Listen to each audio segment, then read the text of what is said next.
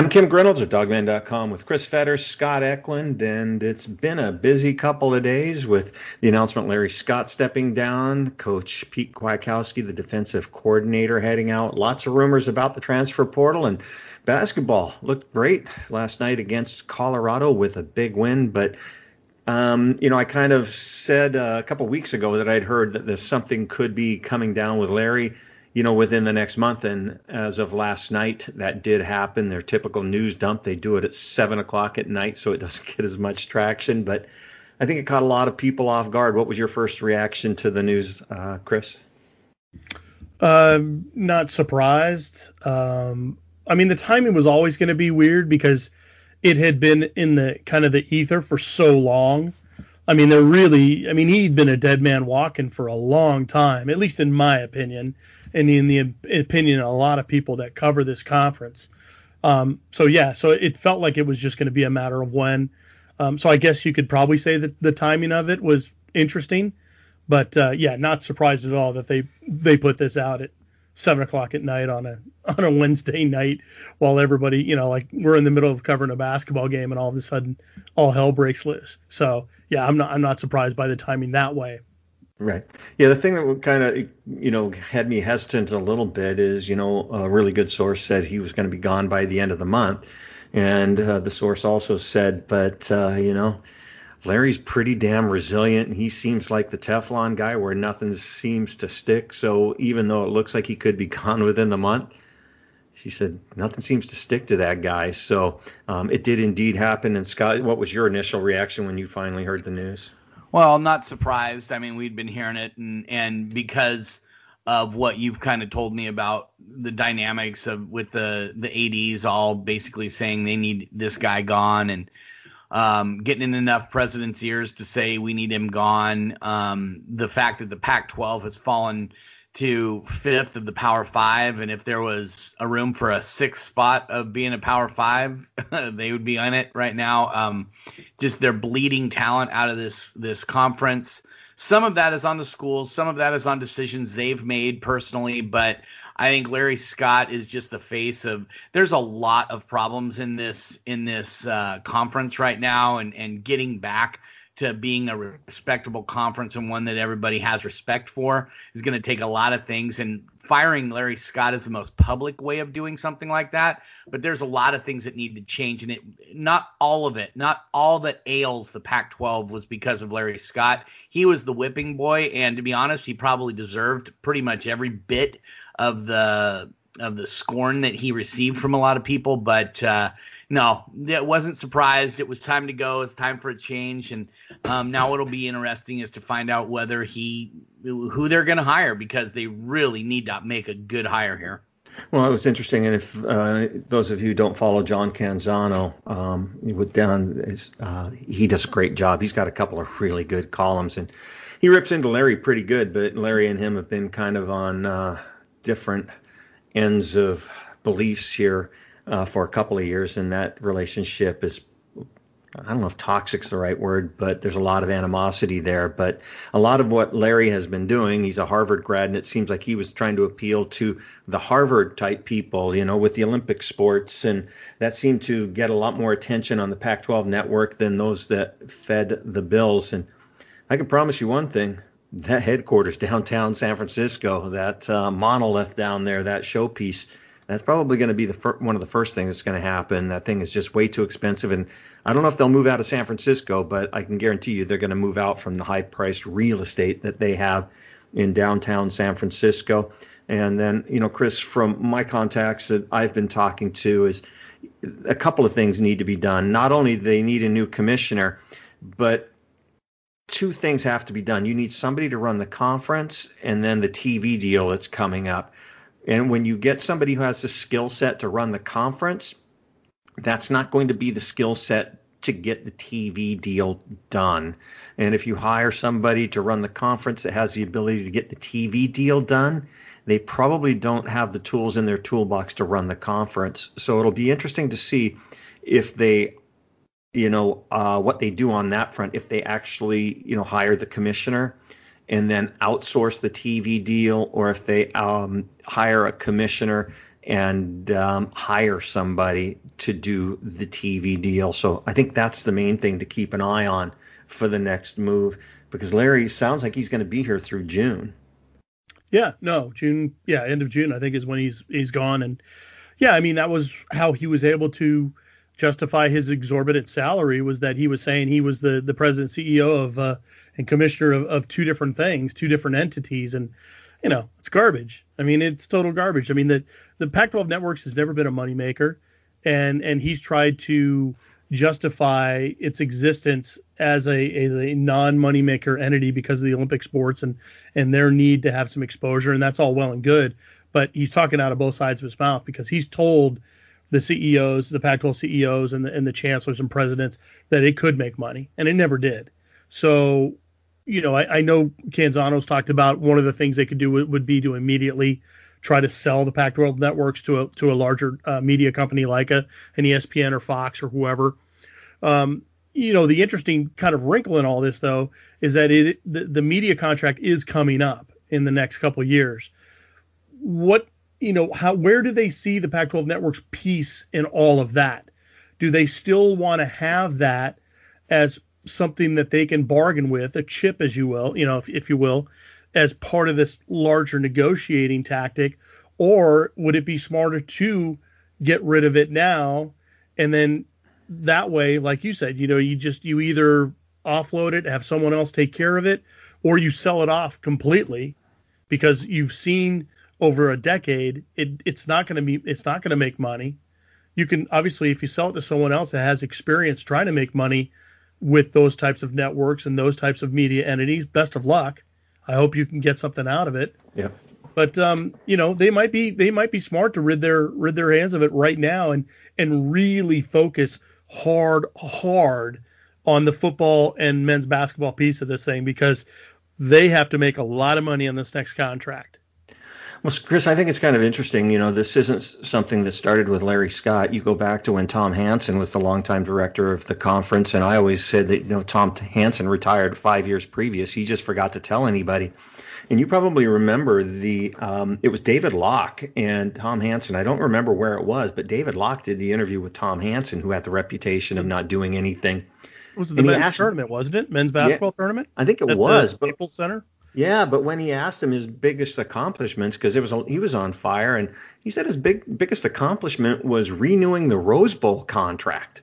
You know this, uh, and I take a look at what Larry Scott's done, and what's his biggest accomplishment? Because you know there was a lot of talk that you know that renewing the Rose Bowl contract that could have been done by a snowman, and you know with the contract that Larry Scott did, could that have done been done with a contract? And what has Larry Scott really accomplished? So, you know, I this has been going on since before Larry Scott. That's why I think, you know, and Scott, you can chime in here too.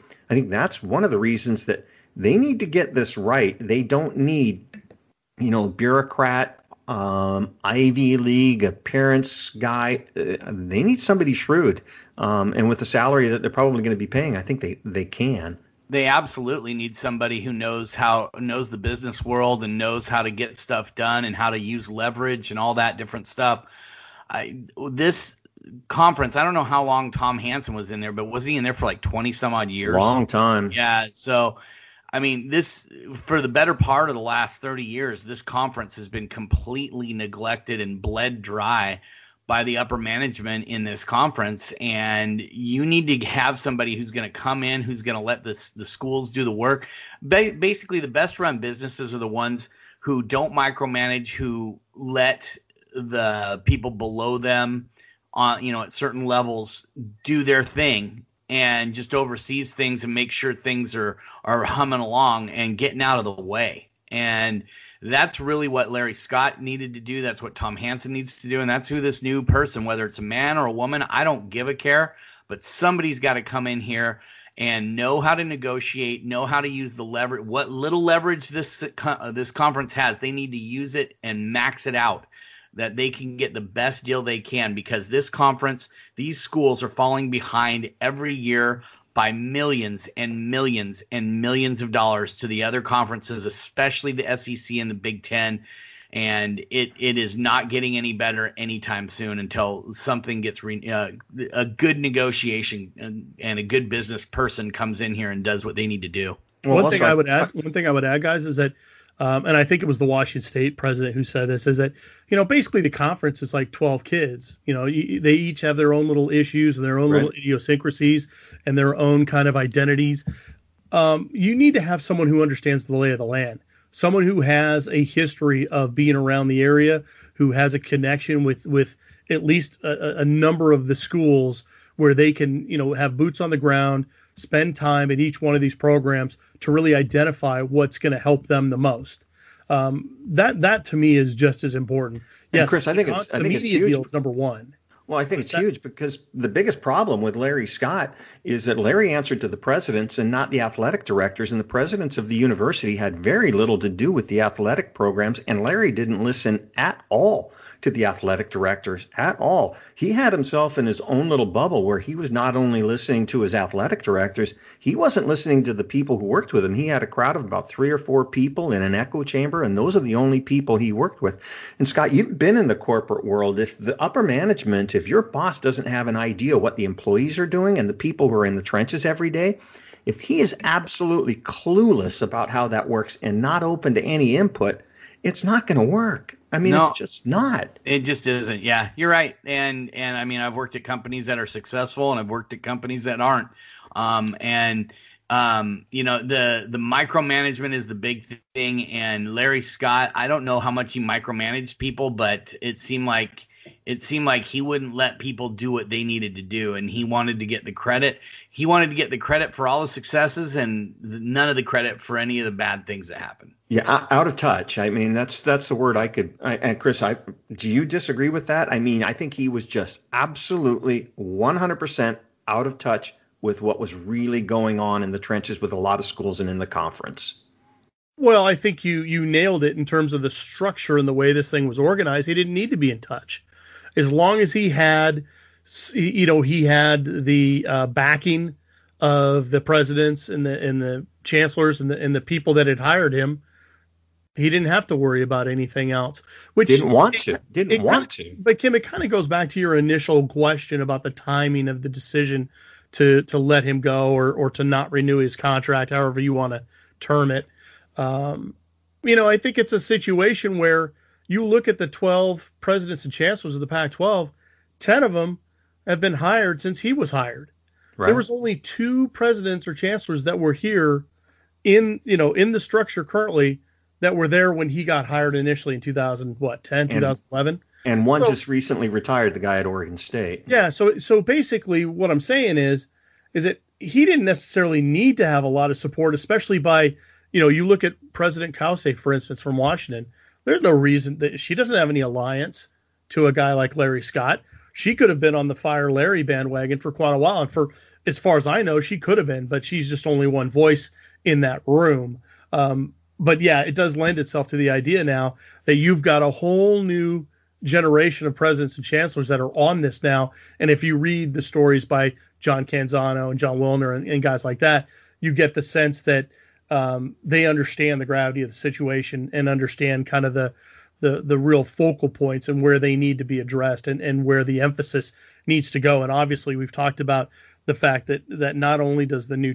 the new commissioner need to understand the lay of the land, understand the business situation, understand where the the pressure points need be, need to be for that media contract, but also the fact that you know the the, the building in San Francisco isn't going to stand. They're, they'll they'll find another place to be a little bit more low key, and and clearly the the the salary of the new commissioner is not going to be anywhere close to what Larry Scott was being paid because I do think ultimately there's going to be a uh, a bifurcation or a splitting off of the Pac-12 networks from the Pac-12 proper. All right, and each one of you, you only get one sentence. Just put it in one sentence, and that's all you get. Those who mention Chris Petersen for commissioner of the Pac-12. Chris. Uh, you mean the idea of Chris Petersen as commissioner? Yeah. Um, no, not not interested. He he would not be interested. Yeah, and Scott, your one one sentence answer to those who bring up Chris Petersen. I've got three words. No chance in hell. Actually, four. no chance in hell. Yeah, and for those who don't know, Chris Petersen's pretty happy with what he's doing now. He is just a totally different person. He's loving life. Still on payroll for the University of Washington, working with the Foster School of Business, and his leadership and mentorship program is highly desired by a lot of Fortune 500 company. He has no shortage of suitors. So uh, I don't think he wants to get back on the recruiting trail. But um, Pete Kwiatkowski took the job at Texas. Big uh, surprise to a lot of people. And he was on Softy with KJR the other day as well. Just after a couple of days of reflecting back, Chris, just thoughts on Pete Kwiatkowski going to Texas. Well, we did the emergency pod on on the news, so you know it's it nothing's really changed for me in that sense. I mean, once once the word came out and it was official and and everyone kind of knew um, how things were going to go, I, I, did think it was obviously telling the, the, the interview that he did with Softy is that um, the things where we had heard where maybe there was some unrest between him and and and, and uh, Coach Lake or whoever you want to say within the program, you know, he just you know passed that off as total BS and and really just didn't didn't even speculate on it. Just said you know I don't know who people talk to, but it just it wasn't that case. So do we just we I guess we just leave it at that. Um, in terms of just the the I thought it was interesting how open he was in the sense that if you take him at his word, which I would, you know, just this idea of all it took was one call for him to get super interested in a, a job like Texas. And I guess on the one hand, yeah, if if if a if a program like Texas comes calling and and and you know what the situation is going to be, the type of money you're going to be looking at, um, perhaps the type of autonomy he might be get running the defense, um, especially when you're in a situation now where you may not necessarily feel like you're you know you're you're being looked at over your shoulder with a guy like Jimmy Lake. You do know that there's a history there with those guys being co-defensive coordinators and and the idea of too many cooks in the kitchen, so to speak. So if you you know if you get to be the guy going down to a place like Texas and getting a chance to start fresh um, in a city like Austin, uh, you know you look back on it, it's like yeah, I mean why why wouldn't a guy like that listen to a phone call if someone's calling him and telling him you know you could be the guy they they really want you. And Scott, your perspective just a couple of days removed from that announcement. Well, I, I found it interesting, and Chris, you retweeted it, and I think I did too um, the word that came out of uh, the meeting that um, Sark had with the was it the parents or the kids um, from Texas and yeah, I think it was the parents of the players. Yeah, parents of the players, and he basically said Pete Kwiatkowski is the toughest defensive coordinator I ever faced off against, and now we have him, and so that should tell you something. He's he's a well respected coach. It's a tough loss for Washington, and like I said on the emergency pod, this this hire is really going to tell the tale of what happens with Jimmy Lake in this in this program. I thought John Donovan was a was an interesting hire and and it was something that could have told the tale uh, for Jimmy Lake's success here. But they also had Pete Kwiatkowski and and they could always rely on on having a stellar defense. Now, granted, their defense was a little iffy last year. Um, part part of that was just due to the shortened season and all that different stuff, and some guys being out and whatever. But um, you know, Washington's de- defense was always going to be counted on to be one of the best units, in, if not the conference, and or if not the entire country, then at least the conference. And um, you know, not not having him anymore is going to be a real test for Jimmy Lake. Who's he going to hire? Is he going to promote from within? Is he going to settle for a guy that maybe is an easy hire, um, or is he going to go out and find somebody who he can mentor to be an up and coming guy who could possibly replace him at the University of Washington eventually, or go out and become a head coach? Um, when he when he has success at the University of Washington. So it'll be real interesting to see which direction Jimmy Lake decides to go. I know there's a lot of pretty good candidates out there. We've gone through them. Chris put up a list. Um, but yeah, I, I think this hire is going to really tell us how long Jimmy Lake's going to be at the University of Washington. It could be a very short stay if he doesn't make the right hire. Well, add something else to this. Uh, another piece of the uh, puzzle is uh, this may not be the only change. Uh, Jimmy Lake inherited a coaching staff. He didn't hire it. Um, you know, will he make any more changes? Are there any more changes coming on the way? Is there guys that he would prefer um, that he currently has on the staff? John Donovan pretty much inherited a staff. He made one hire, but he inherited the staff. Will Will John Donovan want to make any other changes? And when you hire a defensive coordinator, is the defensive coordinator going to want to come in and inherit the existing staff, or will that defensive coordinator that they do indeed hire, will he want to make changes? And then the other thing out there too is, you know, I I think that there's a chance that Jimmy could just hire a defensive, you know, he could um, upgrade uh, Ikaika Malloy to defensive coordinator, maybe bring in somebody else as a coordinator in name, but not all head coaches are hands off. There are a lot of head coaches out there in college football and in the NFL. You know, Pete Carroll, you know, Ken Norton may have the name of defensive coordinator, but that's Pete Carroll's defense. Uh, Andy Reid is the offensive coordinator at Kansas City, no matter what anybody says. Sean McVay is the offensive coordinator for the LA Rams, no matter what anybody says. So does Jimmy Lake take that tact and just promote somebody within or bring in somebody else, but he's really running the defense? But again, Jimmy inherited a staff. He didn't hire a staff. Is he done? I think it's definitely something to keep an eye on. I don't disagree in the sense that you know he might be struggling with that idea of trying to stay away and not kind of have his hands right in the middle of that defense and maybe that was one of the sticking points with him and PK and and maybe that's why one of the reasons why uh, Kwiatkowski was so uh, keen to maybe you know listen to what Texas had to offer. So yeah, I mean it might be one of those things where Jimmy's like, you know what, I just I'm not comfortable not having my hands in the in the middle of all this stuff. I need to I need to kind of get my hands dirty again, and and that will make me be at my best if I'm involved with the defense that way. And so he he might just stick with guys like Ikaika Malloy or Bob Gray. He might make them both co defensive coordinators and go go for it that way, and then hire like like Scott was saying, maybe hire an up and coming guy that they can groom to be a defensive coordinator down the road, or even a future head coach, you know, like a Gerald Alexander or a Dante Williams or a Cort Dennison or somebody like that. Um, yeah, totally. He, has got he's got open field to do whatever he wants with this hire, yeah. which hopefully he's not only thinking in the short term, but he's thinking long term as well. Because you know one of the reasons why Jimmy Lake was brought to Washington was because of his expertise and his ability to move up the ladder. And Chris Petersen always showed a full on willingness to allow him to have some upward mobility. So I hope that Jimmy's kind of has the same um, kind of kind of worldview when it comes to those types of things. Quick word from our sponsors, and when we return, we'll talk a little bit about what's going on with the transfer portal. Lots of rumors out there. How's that working? And also just briefly touch base on the big win for the basketball team last night. When we return, it's the guys from dawgman.com on Dawgman Radio.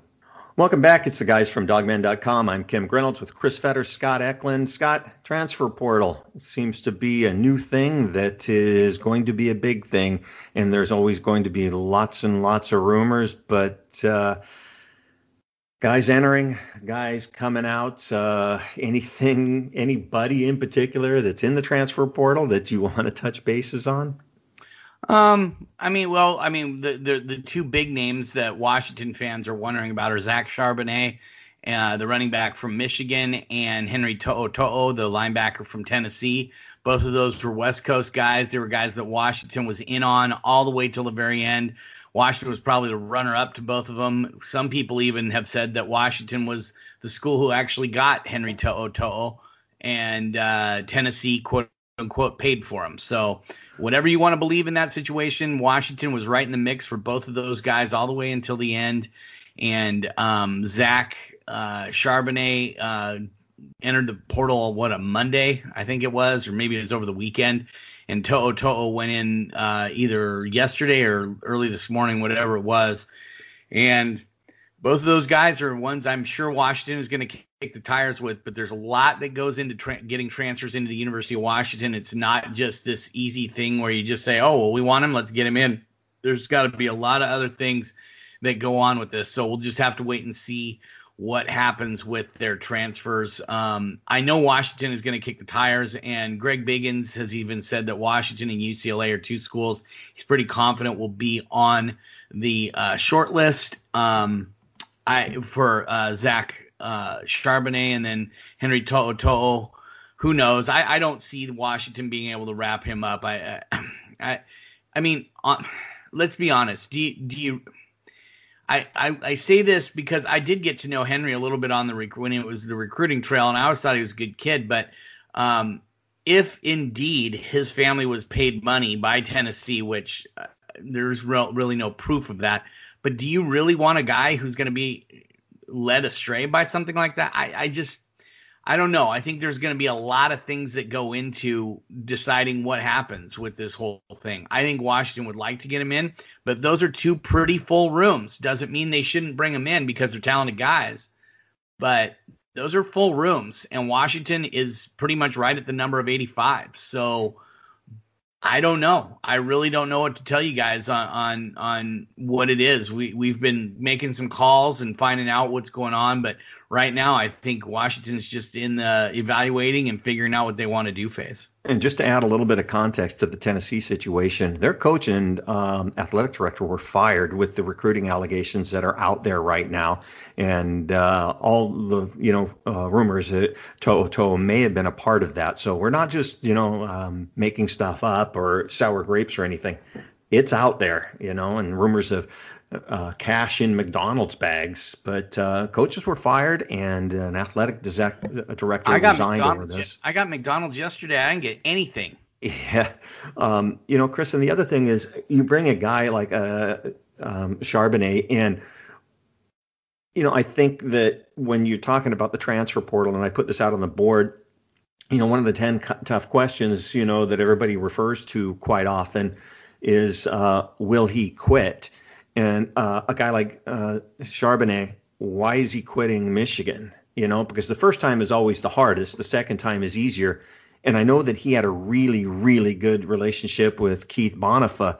But what does that do to a room? What does that do to the team when you start bringing guys in like that? Um, which I think a lot of schools are because they're kind of mercenary type of schools and they'll take anybody. But um, is that what you want your program to head down that path? Well, I mean, it's a good question only in the sense that that Washington has really prided themselves on being in a situation where, you know, built for life and and OKGs and all this stuff, for better or for worse, they've really locked in on it, and it's really become a, a core feature of not only Chris Petersen's tenure but now Jimmy Lake's tenure. They take that stuff extremely seriously, and that that fit and that culture piece is huge for them, and they don't want to find anybody out there that could disrupt that piece. Doesn't matter how good a player they are, and that might upset some fans. They might just say, you know what, we need we need the best players possible, and it's up to you guys to make it all work. And and some coaches work that way. Chris Petersen and Jimmy Lake don't work that way. They want guys that buy into exactly what they're doing. They want the guys that fit what they're doing the best. And I'm not saying Zach Charbonnet is not one of those guys because clearly he must have been one of those guys out of high school because they recruited the heck out of him. Now, has he changed or has the situation changed uh, in the last couple years? Who knows? The other thing you have to really you have to put into context, Kim, is that we are still in the middle of a pandemic. So if he goes back and he stays closer to home, and, and it comes out that being close to home, being close to family during this time was a huge part of, of his reason to, to go home, so to speak that you have to just say, you know what, I get it, totally understandable, makes a lot of sense. Now, if he ends up in Florida or something, then you have to go, okay, so there's there's something about this that we're not seeing or we're missing. Yeah. So and I, uh, and I had a conversation with a guy this morning, and he just says, you have no idea how miserable it is for these players. He says these guys from California they're up here they're in their dorm rooms. There's no activities that they get to do. The dorms are pretty much empty. You're in quarantine for a couple weeks and there's no family. And then all of a sudden you go home for a couple you know it's miserable in seattle with the weather right now. And then you go home for a couple weeks and you're around home. And he's you know it's tough for these kids out there right now. And those have gone away to college.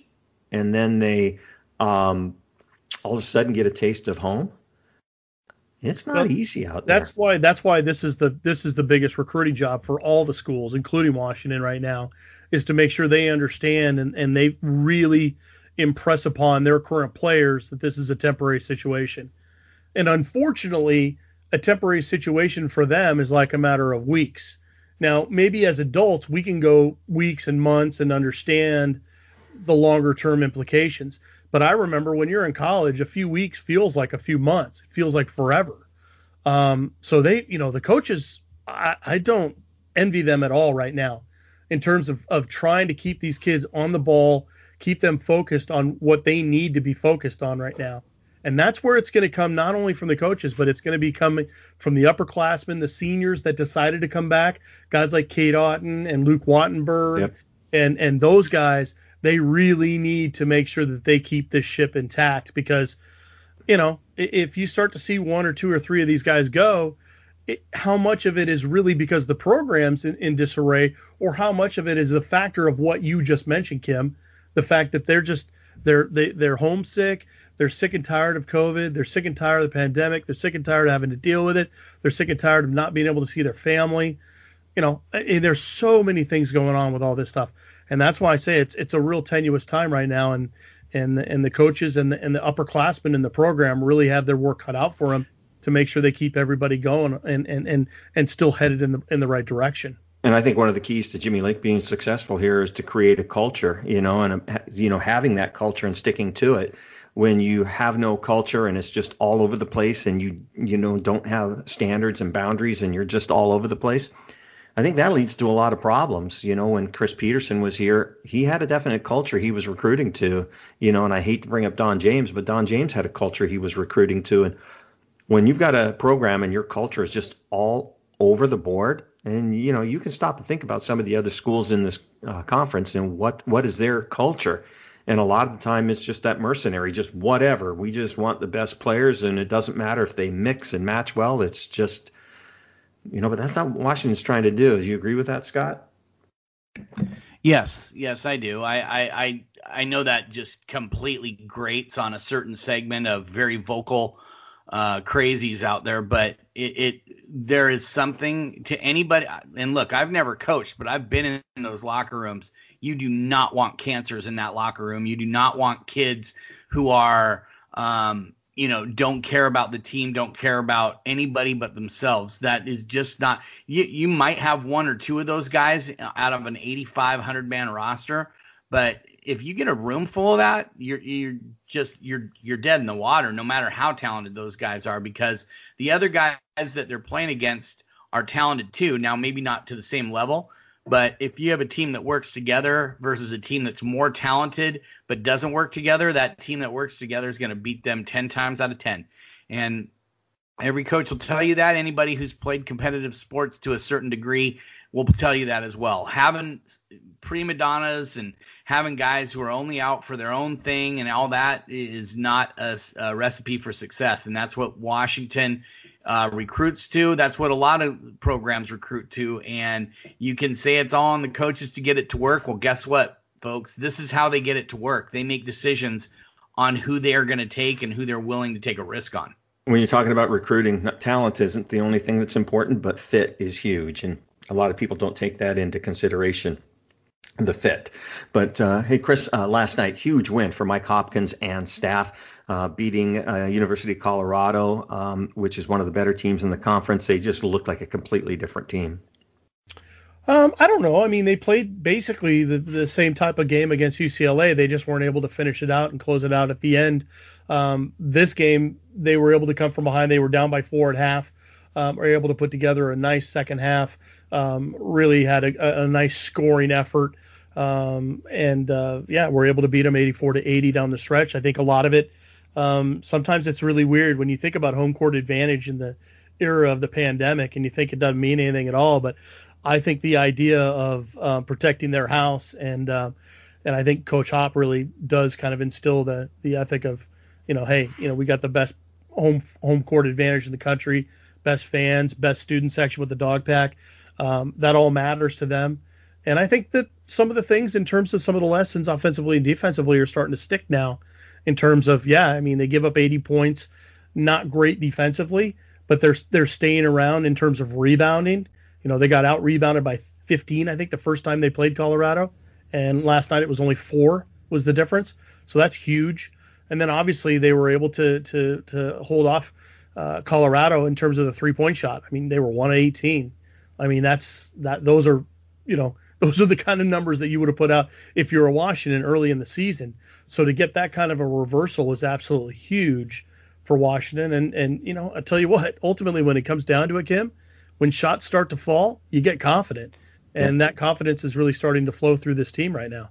And the thing that impressed me the most was, you know, they they got down early, and uh, they got down by 10, and they clawed their way back, and they finally took the lead, and then Colorado went on another run and went up by six, and every time it looked like Colorado might be able to stretch that out, they kicked and spit and clawed, and they did everything necessary to get back in the game and then they held on at the end. You know, with uh, you know Quad A could have put the game out of reach.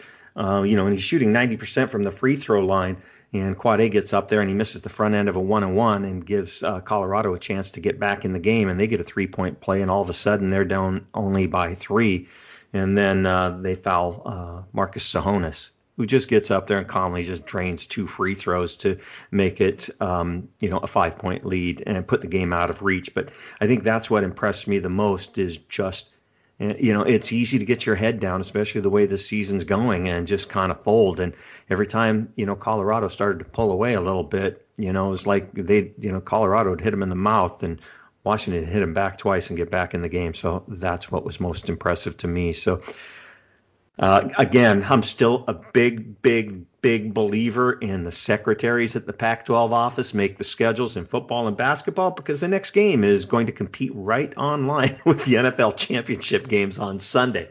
Instead of Washington playing on Saturday, they're playing on Sunday, going head to head with the NFL. Was it was it a couple years ago that the basketball team had a game on Super Bowl Sunday, Chris?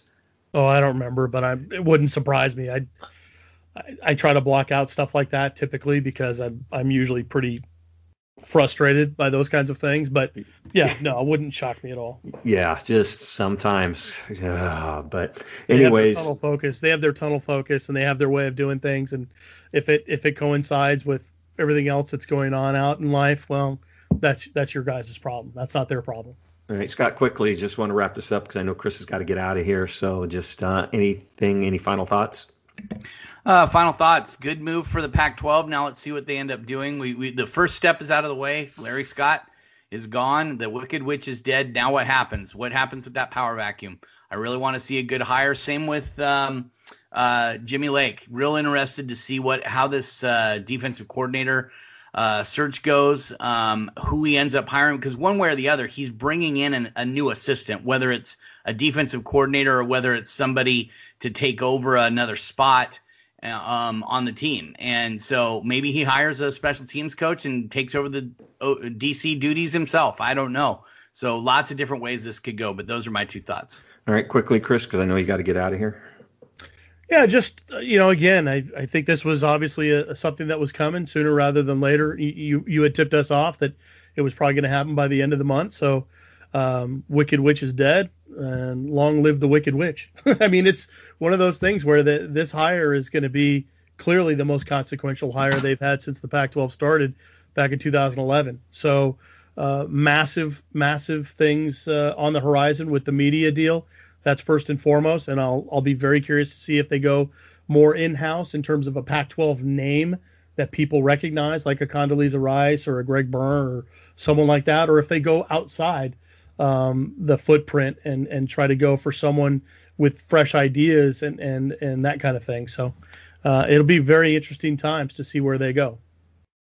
Quick shout out to a good friend of mine, Mike Denbrock. He was the offensive coordinator at Cincinnati, who had a spectacular year, and he had a job offer to go to Vanderbilt. It sounds like he turned that down and signed a contract extension down at uh, um, down at uh, Cincinnati, and I got a text from somebody uh, that I know that you guys know pretty well, and said he'll be at USC next year. So how's Mike like uh, Southern California? So uh, keep an eye on that. Luke Fickell is going to be a hot commodity next year on the job market, and Mike Denbrock's done an outstanding job back there with Luke. And uh, just a reminder, we're running a promotion real quick for those of you who aren't subscribers. We'll get you through the next couple of months. Go ahead and subscribe. The next two months, we'll do it for a buck, for only a dollar for full access to dawgman.com And if you haven't been out to the site or you just read the headlines and you just read the front page, the good stuff is on the message boards. It's not on the front page, it's on the message boards. That's where all the good stuff is. So you are missing out. So, anyways, from all of us from dawgman.com, I'm Kim Grinolds along with Chris Fetters and Scott Eklund. Go Dogs.